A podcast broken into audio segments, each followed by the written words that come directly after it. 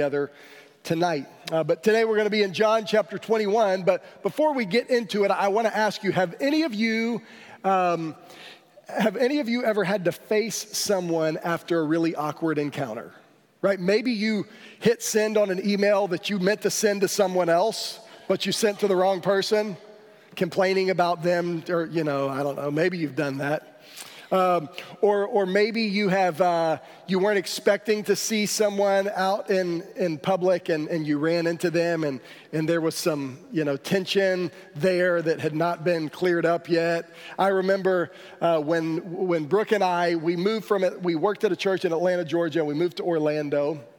And uh, we had a house up there that we were renting and um, we were getting ready to sell the house. And so we had been in Orlando for about a year, but I went back up to Atlanta to to clean up the house and, and get it ready to sell. And I had to go to Lowe's to get some stuff for the house. And uh, I ran into somebody from my old church, which is fine because I love them, but I didn't tell anybody I was coming in town. You know, I expected to just like slip in and slip out. And I could tell when they saw me, they were like, What are you doing here? And I looked at them like, What are you doing here? And it was, I, am sorry, and I felt like I had to explain myself. Anybody, anybody know what I'm talking about? Those kind of awkward encounters. Um, you know, maybe maybe you've had to have a conversation with somebody after after you've hurt them or after they hurt you, and you weren't looking forward to it, but you got to that moment where you finally got to clear the air. And we're going to talk about an encounter kind of like that this morning between the Apostle Peter and Jesus Christ out of John 21. So, um, why don't you stand up with me and we're going to read a few verses together out of John 21, and then we'll get into the message this morning. John 21, we're going to read verses 1 through 11 for right now. Here's what it says After this, Jesus revealed himself again to the disciples by the Sea of Tiberias. He revealed himself in this way Simon Peter, Thomas called the twin, Nathanael from Cana of Galilee, Zebedee's sons, and two others of his disciples were together. I'm going fishing, said Simon Peter said to them. We're coming with you, they told him. They went out and got into the boat, but that night they caught nothing. When daybreak came, Jesus stood on the shore, but the disciples did not know it was Jesus. Friends, he called to them, you don't have any fish, do you? No, they answered. Cast the net on the right side of the boat, he told them, and you'll find some. So they did, and they were unable to haul it in because of the large number of fish. The disciple, the one Jesus loved, said to Peter, It's the Lord. When Simon Peter heard that it was the Lord, he tied his outer clothing around him, for he had taken it off, and plunged into the sea. Since they were not far from land, about a hundred yards away, the other disciples came in the boat, dragging the net full of fish. When they got out on land, they saw a charcoal fire there with fish lying on it and bread. Some of the fish, uh, bring some of the fish you've just caught, Jesus told them. So Simon Peter climbed up, hauled the net ashore full of large fish, 153 of them. Even though there were so many, the net was not torn. Let me pray. Oh, Lord, we love you because you loved us first. It's what John tells us in 1 John we know what love is because you revealed your love to us. And then you've called us to love one another the way that you've loved us, and, and you have demonstrated your love in such an incredible way. And Lord, your love is an everlasting love, Scripture says. A love that forgives and redeems and restores. And so, Lord, this morning, I pray that we would experience that restoring love that love that appeared to Peter and the other disciples on the shore of the sea that day. That love that called them back to yourself and reminded them who they were and what you had called them to. And Lord, for those of us this morning who find our faith growing dim, would you remind us of your love and salvation this morning? For those who don't know you as Savior, would you draw them to you today by the power of your Spirit? We love you. We thank you. Speak to us through your word. In Jesus' name, amen. Thanks. You can have a seat. So we see Peter and six other disciples. There's seven total disciples out on the boat that day, and they're fishing. This passage says the Sea of Tiberias, but that's just another name for the Sea of Galilee. Maybe you remember the name Sea of Galilee. Tiberias was the Roman name for the Sea of Galilee. Galilee was the Jewish name for the Sea of Galilee, but it's the same place. It's the place where Peter and his brother Andrew and James and his brother John had grown up fishing. It was the family business for these guys. It was from the shores of the Sea of Galilee that Jesus called these disciples to follow him, and he said, Hey, leave your nets, leave your boats, and follow me. But here they find themselves once again fishing on the Sea of Galilee. Now, we don't know exactly why it is that these guys were back fishing. Maybe they were just bored, right? Jesus had already resurrected. John chapter 20 tells us that Jesus appeared to them in the upper room twice. Once to all the disciples except for Thomas, and one other time Thomas was there, and Jesus said, Thomas, you can touch the nail scars on my hands. It's really me. And then they went to Galilee because they were told Jesus would meet them there. And I don't know, maybe they waited a couple days, and, and Peter said, Hey guys, I'm going fishing. And they said, Oh, well, us too. I don't know, maybe they were just bored. Maybe they were discouraged. You know, Peter had blown it pretty good when he denied Jesus three times in the courtyard of the temple. Maybe they were just hungry and they wanted some fish. We don't know why they were back out on the fishing boat, but what we know is they were out fishing. And it wasn't just a casual fishing trip because it says they fished all night and they didn't catch anything. So here we are, the disciples are back fishing. And we see in these disciples that they had lost a sense of expectancy. They had lost a sense of expectancy. They weren't looking for Jesus that day when they were in the boat because Jesus shows up, right? And he, he calls to them, and they didn't know it was Jesus, the passage tells us. These are guys who had walked with Jesus. It tells us their names. You have Peter, you have Thomas. He's the guy that touched Jesus' nail scarred hands. He said, I don't believe unless I see the hands. And Jesus showed up and said, Here they are. And he fell down and said, I believe. We have Nathanael. He was one of Jesus' earliest disciples. When Jesus called Nathanael, he said to him, Hey, I saw you praying under the fig tree. And Nathanael said, You're the Messiah. He said, you, are saying that just because I told you a secret, but, but you're going to see greater things than that. And these disciples had seen incredible things. They had seen Jesus feed 5,000, they had seen him raise Lazarus from the dead. They had seen some stuff. You got Peter and you've got Thomas and you've got Nathanael. Then it says, the sons of Zebedee, that is James and John. They were with Jesus. They were part of the inner circle. They were there on the Mount of Transfiguration when the glory of God was revealed through the person of Jesus Christ. They were with Jesus in the, inter, in the inner sanctum of the garden. And then it says, two others of his disciples. We don't know their names, and we don't know if they were part of the 12 or if they were part of the 120 that would gather in the upper room before the day of Pentecost, but it was two others of Jesus' disciples, these unnamed guys who were out on the boat fishing with Peter and the others. These guys had seen some incredible things over the course of their life. And now here they are fishing on the boat, and they are not looking for Jesus. They are not expecting Jesus to show up that day, but he does. And maybe you can relate to these disciples. Maybe there was a time in your life where your faith burned bright, where you lived with a sense of expectation that God was going to move. You know, Ephesians chapter 3 says God can do exceeding abundantly above all that we ask or think or imagine. And maybe you used to pray prayers like that God, move, do the impossible. But you stopped praying those kind of prayers and you stopped having a sense of expectancy that God would actually move in your life. You're here, you kind of keep going through the motions, but as far as your faith goes, it's grown pretty dim. You're not expecting to see Jesus move in your life. You can relate to these disciples who said, I'm going fishing. Whatever fishing is in your life, those things that you distract yourself with, those things that you focus on so you don't have to focus on your relationship with Jesus. The question this morning is Have you lost a sense of expectancy?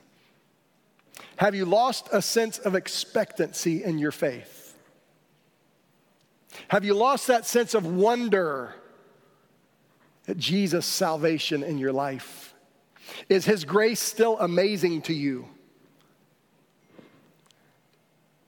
Can you sing the song, Rain came, wind blew, but I'm standing strong in you? Is he still your firm foundation? I mean, if you put your faith in him, he is your firm foundation. That's true, but are you experiencing the reality of that statement? Maybe you have lost your sense of expectancy. Maybe you have lost your sense of wonder. Maybe for good reason. Maybe you've been disappointed. Maybe you prayed a, bold prayer that God didn't answer the way you wanted Him to answer it. Maybe you prayed for someone's healing and they didn't get healed. Maybe you prayed that God would take away some hurt in your life and God didn't take it away. Maybe you've been disappointed by people.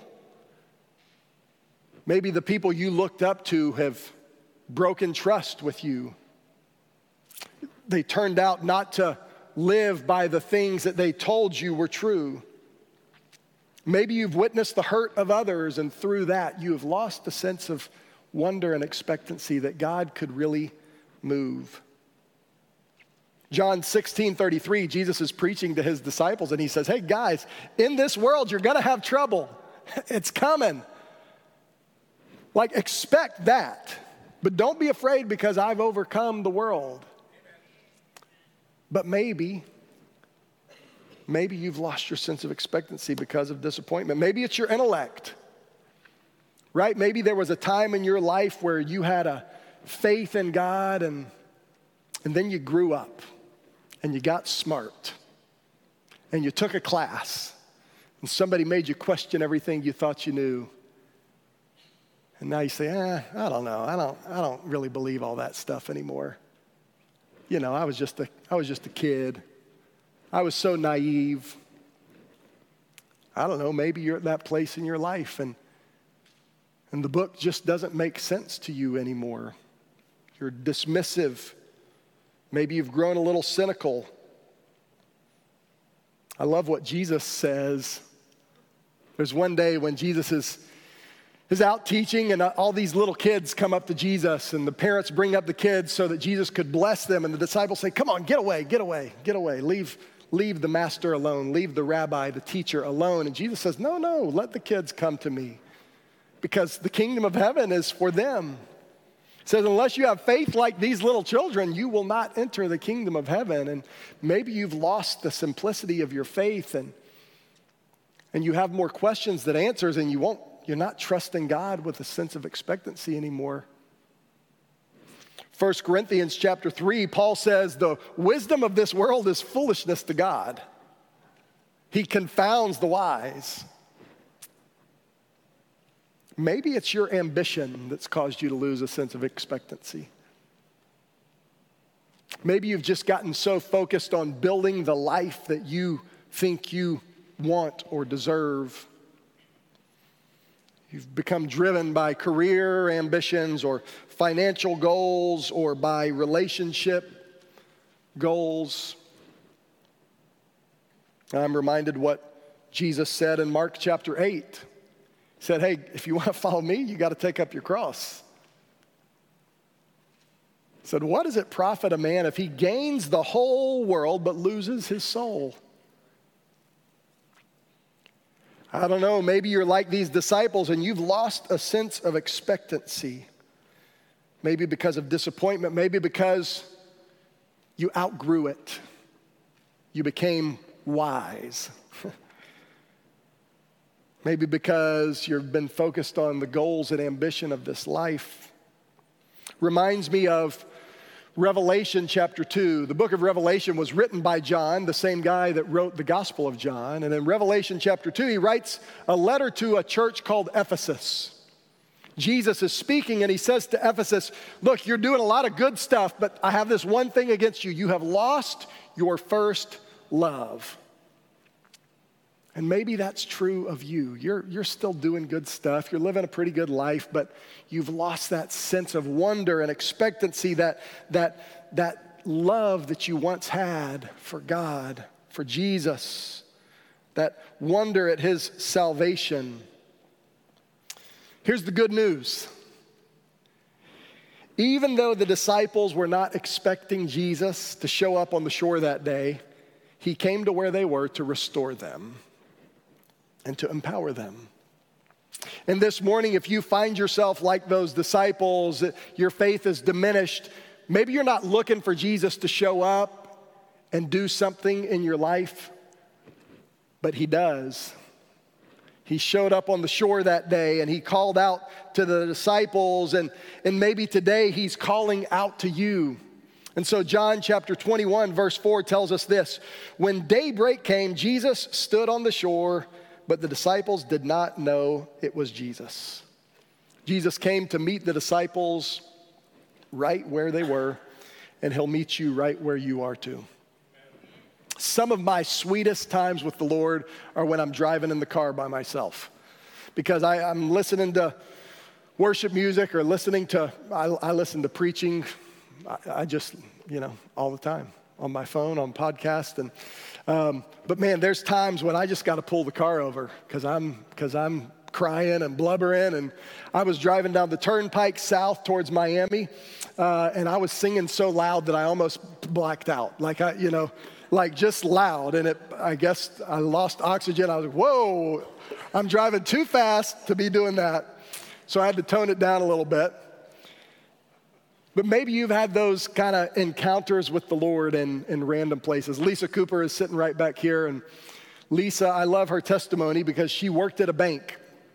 And uh, she had heard the message of the gospel. And one day she was in the vault at the bank and God called her, and that's, that's the day she gave her life to Jesus. And she kneeled down in the vault of the bank and, uh, and prayed and gave her life to Jesus.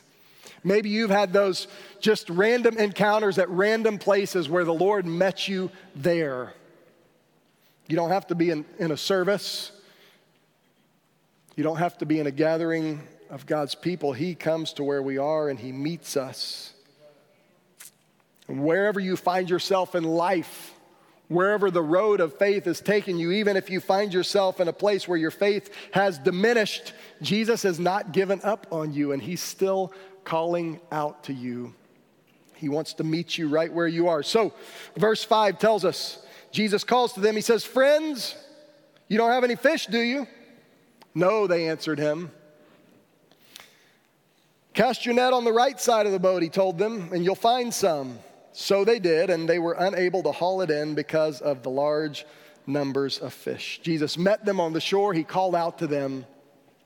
But we also see this when Jesus met them, he called them to trust him again, and he calls us today to trust him as well. Jesus met them on the shore. He said, Hey, do you guys have any fish? The, the, word friends is the word the translators used here. He really says uh, something more like, hey, fellas, hey, boys. The, the word that's used there is the, it, it means children or little boys, but, but it's not like, it's kind of like, what's up, boys? You know, how we use that. He's, he's not calling them, hey, little kids. It's something that, that fishermen would say to each other, hey, boys, you got any fish? Jesus called out to them and they said, no, and Jesus says, Throw your nets on the other side. He calls the disciples to trust him. Now, it wasn't about the fish, it wasn't about the net. Jesus could have made fish jump in the boat if he wanted to. After all, one day they were on the sea and there was a storm, and he said, Peace be still. And the wind stopped and the waves grew calm. One day, Peter needed some money to pay the temple tax, and Jesus said, Go fishing. And when you catch a fish, reach in its mouth, and there will be money in there. You can pay the temple tax with it. It wasn't about the fish, it wasn't about casting the net. Jesus could have put fish in their boat if it was about fish. It was about inviting the disciples to trust him again. And it pointed back to their early days of faith. Because in Luke chapter 5, it tells us that, that Jesus is teaching on the shore, and Peter and Andrew and James and John, these fishermen, they, they pull their boats up to shore, and Jesus says, Hey, guys, is it cool if I get on your boat? There's a lot of people here. I need to kind of get out into the water a little bit. And they, they're like, Sure, I guess. So he gets on their boat and they push out, and he goes, By the way, did y'all catch any fish last night? They said, No. He said, Well, hey, put, put your nets down again. And Peter says, We were fishing all night. We didn't catch anything. but I guess we'll try again. Throws in the net, pulls up, says so many fish that it almost sinks the boat. And Peter's response is that he falls down on his knees and he says, Oh Lord, I am a sinful man. Get away from me. And Jesus says to him, Fear not, Peter. I came for sinful men. I'm calling you to follow me today. So leave this net, follow me. We're going to fish for people from now on. And when Jesus calls out to the guys in the boat and says, Throw your net on the other side, he's reminding them of the early days of their faith when they operated in simplicity. And when Jesus said, Follow, they said, Where are we going? And this morning, I just want to ask you to remember, to remember where Jesus called you. Where were you? that day you said yes to Jesus? Was it in a church service? Was it at home? Was it at work? Was it with a friend? Where were you? I want you to remember those days when Jesus first called you. I, I, want you to remember those days when you just said yes to Jesus. When he said, Hey, I want you to go here, I want you to talk to this person, and you said yes. What, what did that look like? I want you to remember the, the wonder and the awe and the sense of expectancy of your faith in those early days. I want you to remember seasons in your life when Jesus moved. I want you to remember those seasons of your life when you saw Jesus do the extraordinary because when Jesus told the disciples, throw your net on the other side, he was reminding them, hey guys, we've done this before. And I showed myself faithful then, and I'll do it again but I need you to trust me right now. And this morning, Jesus may be calling you, hey, trust me, I'm not done. Trust me, I still have a plan. Trust me, I can still move mountains. Trust me. And maybe today, you just need to throw your net. It's not about your net, it's not about your effort, it's not about the fish. It's about trusting Jesus. Now, it tells us that uh, when they start catching all these fish, John, the disciple that Jesus loved, we later find out it's John, he says to Peter, Peter, it's, it's the Lord. And Peter jumps out of the boat. He, he had his shirt off, but he puts his shirt back on to jump into the water and swim to shore. John tells us we were only like 100 yards from the shore, so the rest of us just rowed in the boat and we carried the fish. They probably beat Peter to the shore because, like, it was like three rows and they were there, and Peter's like floundering around in his soaking wet clothes. But anyway, that's Peter. John, like, just let him do it, guys. they get to the shore.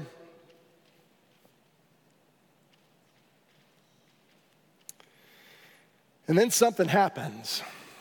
Peter has to have this awkward encounter with Jesus. Let me read verses 9 through 11 real quick. When they got out on land, they saw a charcoal fire there with fish lying on it and bread. Bring some of the fish you've just caught, Jesus told them. So Simon Peter climbed up. He hauled the net ashore full of large fish, 153 of them. Even though there were so many, the net was not torn. Peter's about to have to face his past. There's a couple unique things about this story. It tells us that Jesus was there with a charcoal fire. The only other time in scripture that a charcoal fire is specifically mentioned is in the courtyard where Peter denied Jesus fire is all throughout the Bible. We got burning bushes, we got, we got all kinds of fires. We got a pillar of fire by night and a pillar of cloud by day. But a charcoal fire, that only happens two times. One of them is in the courtyard where Peter was warming his hands and denied Jesus. And now he comes up on shore, and here's Jesus with his charcoal fire. And Peter must have thought, I remember that smell. It says he's got some bread and some fish there. Remember, it wasn't about the fish. Jesus already had fish, and he's got bread. And in just a minute, we're going to see Jesus serve the bread to these guys. And I'm sure Peter remembered that night in the upper room when Jesus served him bread and said, Hey, Peter, you're going to deny me three times. And Peter said, Never, never, never.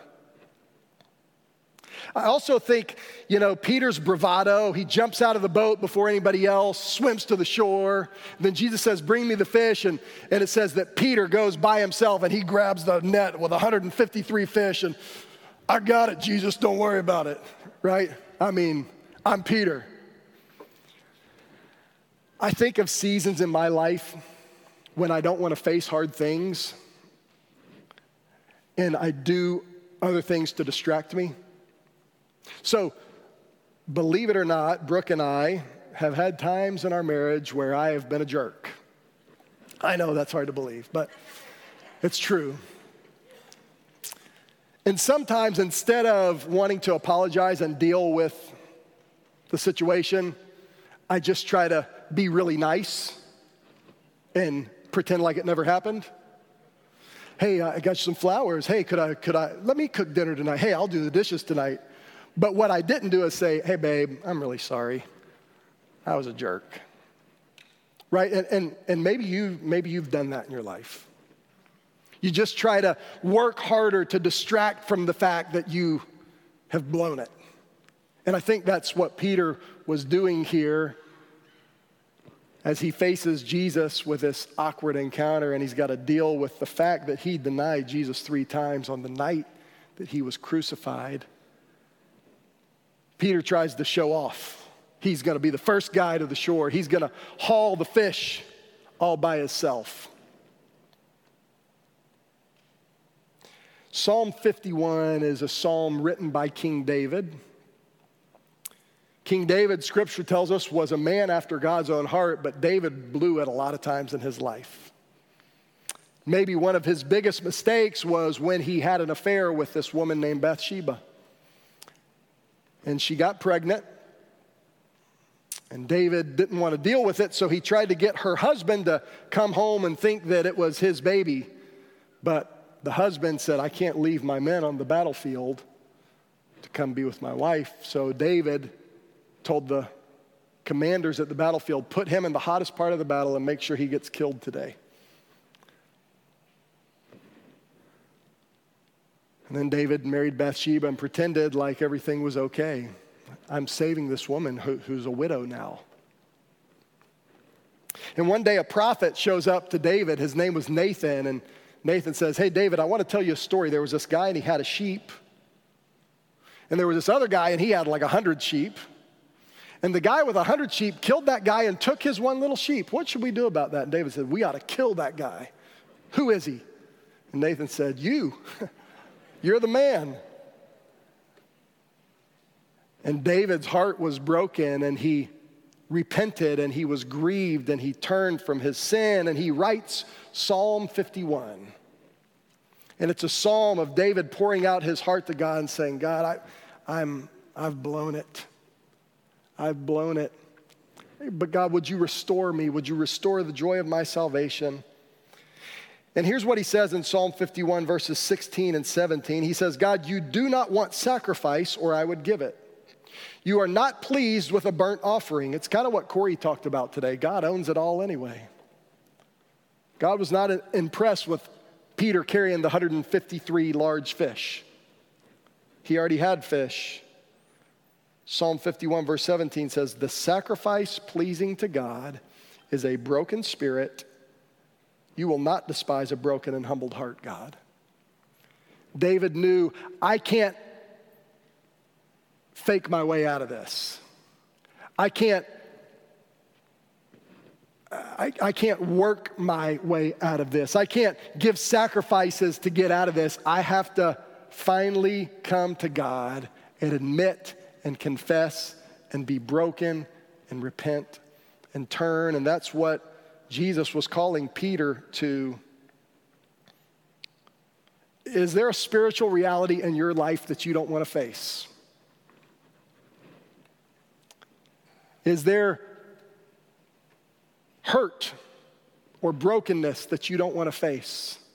Is there disappointment with God that you don't want to face? So you just keep faking it till you make it, but you won't deal with the sin, the hurt, the regret. Back to John 21, verse 12, Jesus says, Come and have breakfast. None of the disciples dared ask him, Who are you? because they knew it was the Lord. Jesus took the bread and he gave it to them. He did the same with the fish. This was now the third time Jesus appeared to the disciples after he was raised from the dead. I'm guessing this was a pretty awkward breakfast. says none of the disciples asked him who he was. I, I kind of take that to mean they just kind of sat there quietly as Jesus serves them the bread and the fish. This bread, again, is a symbolic reminder of that night in the upper room when Peter denied Jesus three times, but it tells us all the disciples ran.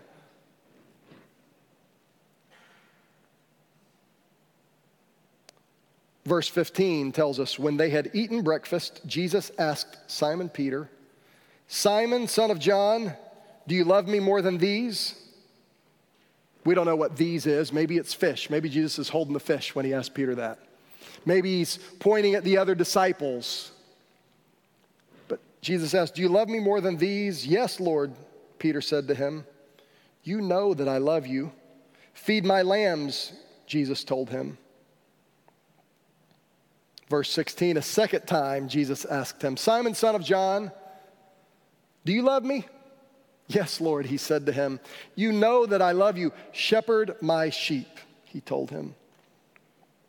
Then Jesus asked him a third time, Simon, son of John, do you love me? And now Peter was grieved that he asked him a third time, Do you love me? He said, Lord, you know everything. You know that I love you. Feed my sheep, Jesus said. Now, what is Jesus doing here? Is he being mean? is he being cruel? Is he like, you know, poking a wound to make Peter squirm? Because I think a lot of us have that idea that Jesus like, hey, Peter, do you love me? And Peter says, yes, Lord, I do. And he's like, oh, really? It's not what you said in the courtyard that night. That's not what Jesus is doing here. That's not what he's doing here. Now, that's what I would do. but that's not what Jesus is doing here. Jesus causes Peter to have grief says that he's grieved that Jesus asked him three times. But it goes back to Psalm 51. It's not punitive, it's not about getting a pound of flesh from Peter. It's about helping Peter to get to that spot of brokenness because that's the only time we can heal. Like when a doctor has to set a broken bone, it hurts. No, no, no, don't, don't mess with this arm. That one's broken. You can touch this arm all you want, but don't touch this arm because my arm is broken. That's crazy. He's got to set the bone, and if he doesn't set it, then it's not going to heal right. And as Jesus asked Peter these direct, confronting questions, it's not about rubbing Peter's face in it, it's not about making him feel shame. It's about helping him to deal with the reality of what's going on in his life. And, church family, we have to deal with the reality of what's going on in our life. Whatever it is that's hindering our following Jesus, whatever it is that might have caused our faith to diminish, we've got to deal with those things. It's what Jesus is trying to help Peter to do. It's not about hurting Peter, it's about allowing Peter to heal. Peter finally gets to that point of brokenness. Jesus says, I know you love me, Peter. Now feed my sheep. Then in verse 18, it tells us, Truly I tell you, when you were younger, you would tie your belt and walk wherever you wanted. But when you grow old, you will stretch out your hands, and someone else will tie you and carry you to where you don't want to go. Jesus said this to indicate by what kind of death Peter would glorify God. And after saying this, he said, Follow me. Now, the end of this restoration of Peter, which hurt, by the way. They had to deal with some stuff, but they dealt with it. And now Jesus said, Okay, Peter, your life is going to bring me glory. It's not going to be easy. Tells us, Jesus tells him by what kind of death he would glorify Jesus, but Peter gave his life for Jesus. And then Jesus says to him, Follow me. Follow me is an invitation, it's not a command. I mean, Jesus is God. He can command us to follow him. But when he calls us to follow him, it's not just follow me, walk in my dust. It's inviting us to be a part of what he's doing in the world. It's inviting us into the family. It's inviting us onto the team. It's inviting us to live lives that make a difference for the glory of God. And He is inviting Peter. He says, Peter, you didn't do anything that would keep me from using you. You didn't mess up too much that I don't want you anymore. Peter, let's deal with it and now let's move on. Follow me. Follow me.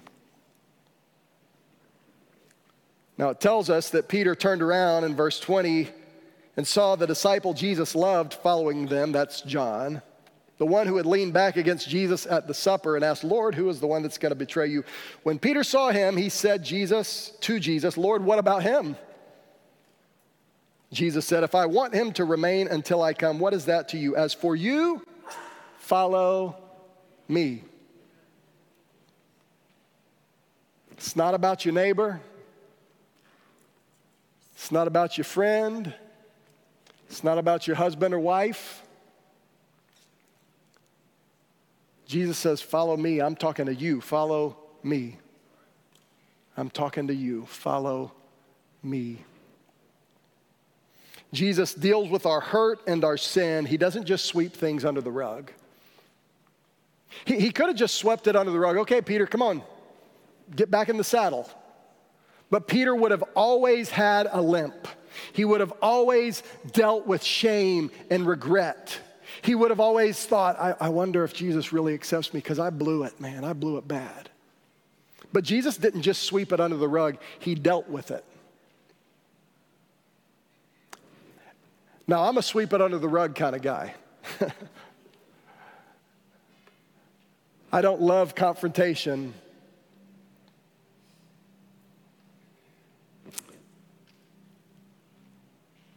But the truth is, we all know that if we just sweep stuff under the rug, it's never gone, it's still there. Jesus doesn't want that for you. And maybe you have found yourself in life in faith at a place where you have lost your sense of expectancy, where you have lost your sense of wonder, where you no longer believe that God wants to move in your life, maybe in other people's life, but not yours. Well, this morning, He invites you to put all the cards on the table and deal with it, and then move on. He invites you to throw your net on the other side, to step out in faith once again, to open yourself up to Him once again to come in brokenness and humility to Him once again, not because He wants you broken and humble, but because that is the place of restoration.